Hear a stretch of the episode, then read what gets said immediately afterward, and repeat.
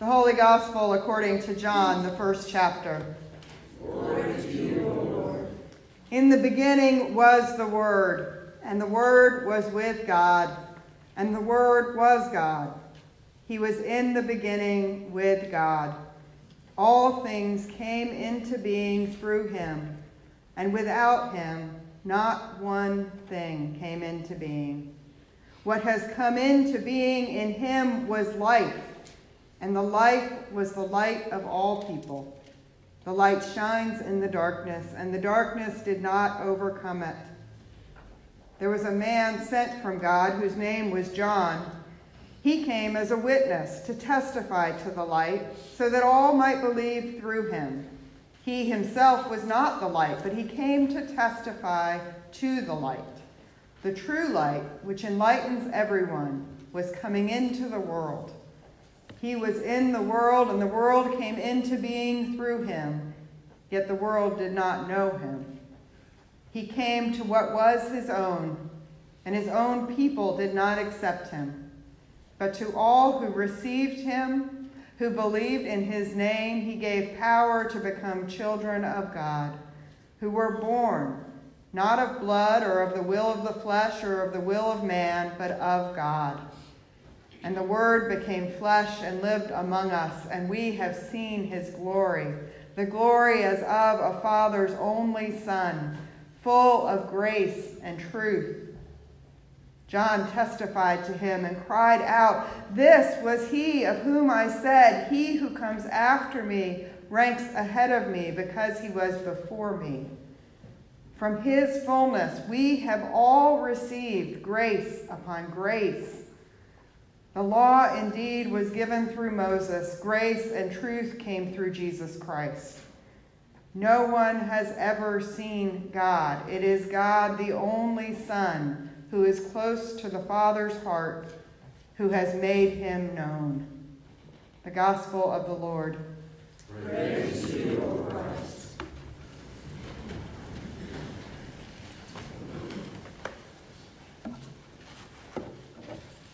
Let us pray. May the words of my mouth and the meditations of our hearts be acceptable in your sight, Lord, our strength and our Redeemer. Amen. We don't often hear this part of John's Gospel in our worship. The Revised Common Lectionary assigns the text to Christmas Day and then to the second Sunday of Christmas. But often by the second Sunday after Christmas, we have already entered Epiphany and left behind the Christmas story. We have moved on.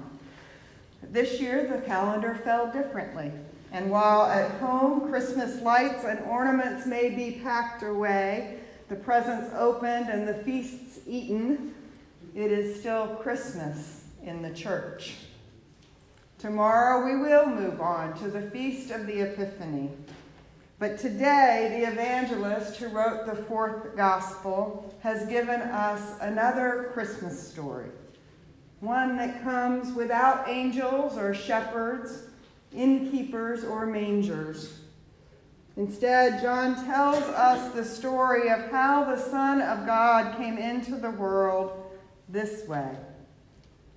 In the beginning was the Word, and the Word was with God, and the Word was God. He was in the beginning with God. All things came into being through him, and without him, not one thing came into being written some 60 or more years after Jesus' ministry, John's gospel begins with those three words in the beginning. And everyone who is listening hears the first words of Genesis echoing through time. In the beginning, when God created heavens and the earth hearing the same words that we hear in the first book of the Torah and of our Old Testament, we know that the evangelist is not writing about something new, but about something very, very old.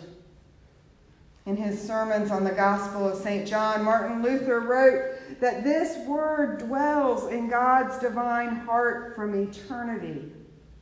And it was through him that God resolved to create heaven and earth.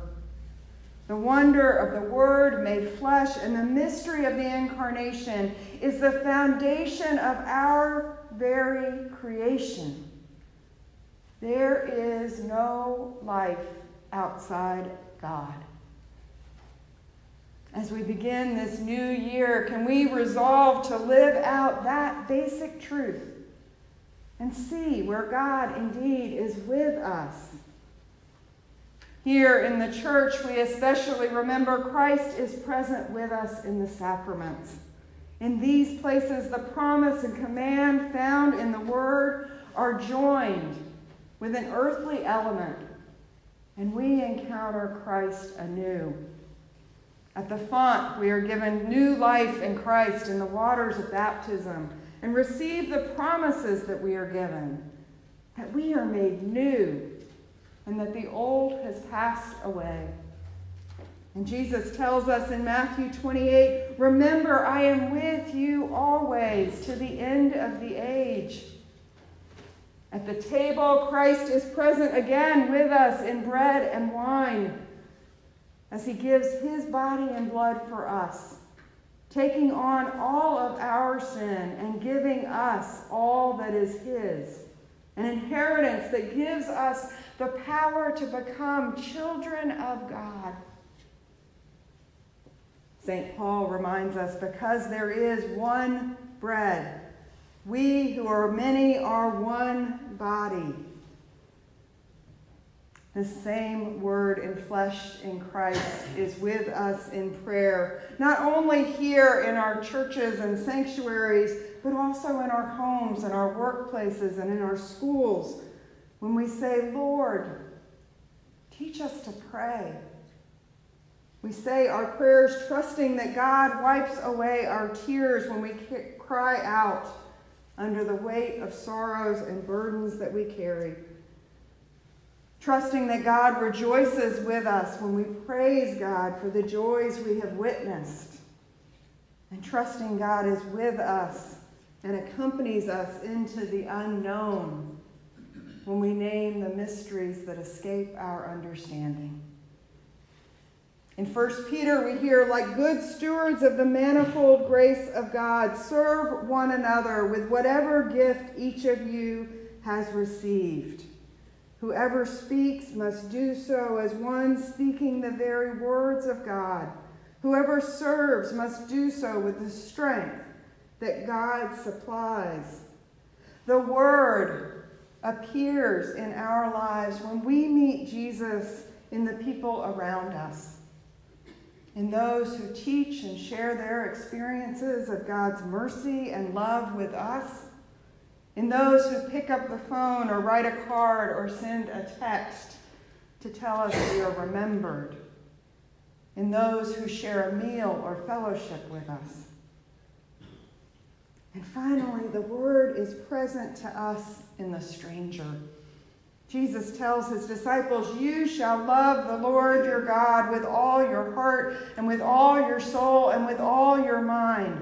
This is the greatest and first commandment, and a second is like it. You shall love your neighbor as yourself. We are called to love the outcast, the prisoner, the refugee, the person who doesn't look like us, speak our language, or share our political bent, and even our enemy. And as we begin this new year, the word with us is very good news. The headlines are full of bad news wildfires and evacuations in Australia, new deployments of soldiers to the Middle East, and attacks on both Christian and Jewish communities of faith here in the U.S. But even, and maybe especially, against the shadows that those stories cast, the Word comes to us, assuring us that all things came into being through him. And without him, not one thing came into being. There is no place and no one outside God's reach or beyond God's love. Thanks be to God. Amen.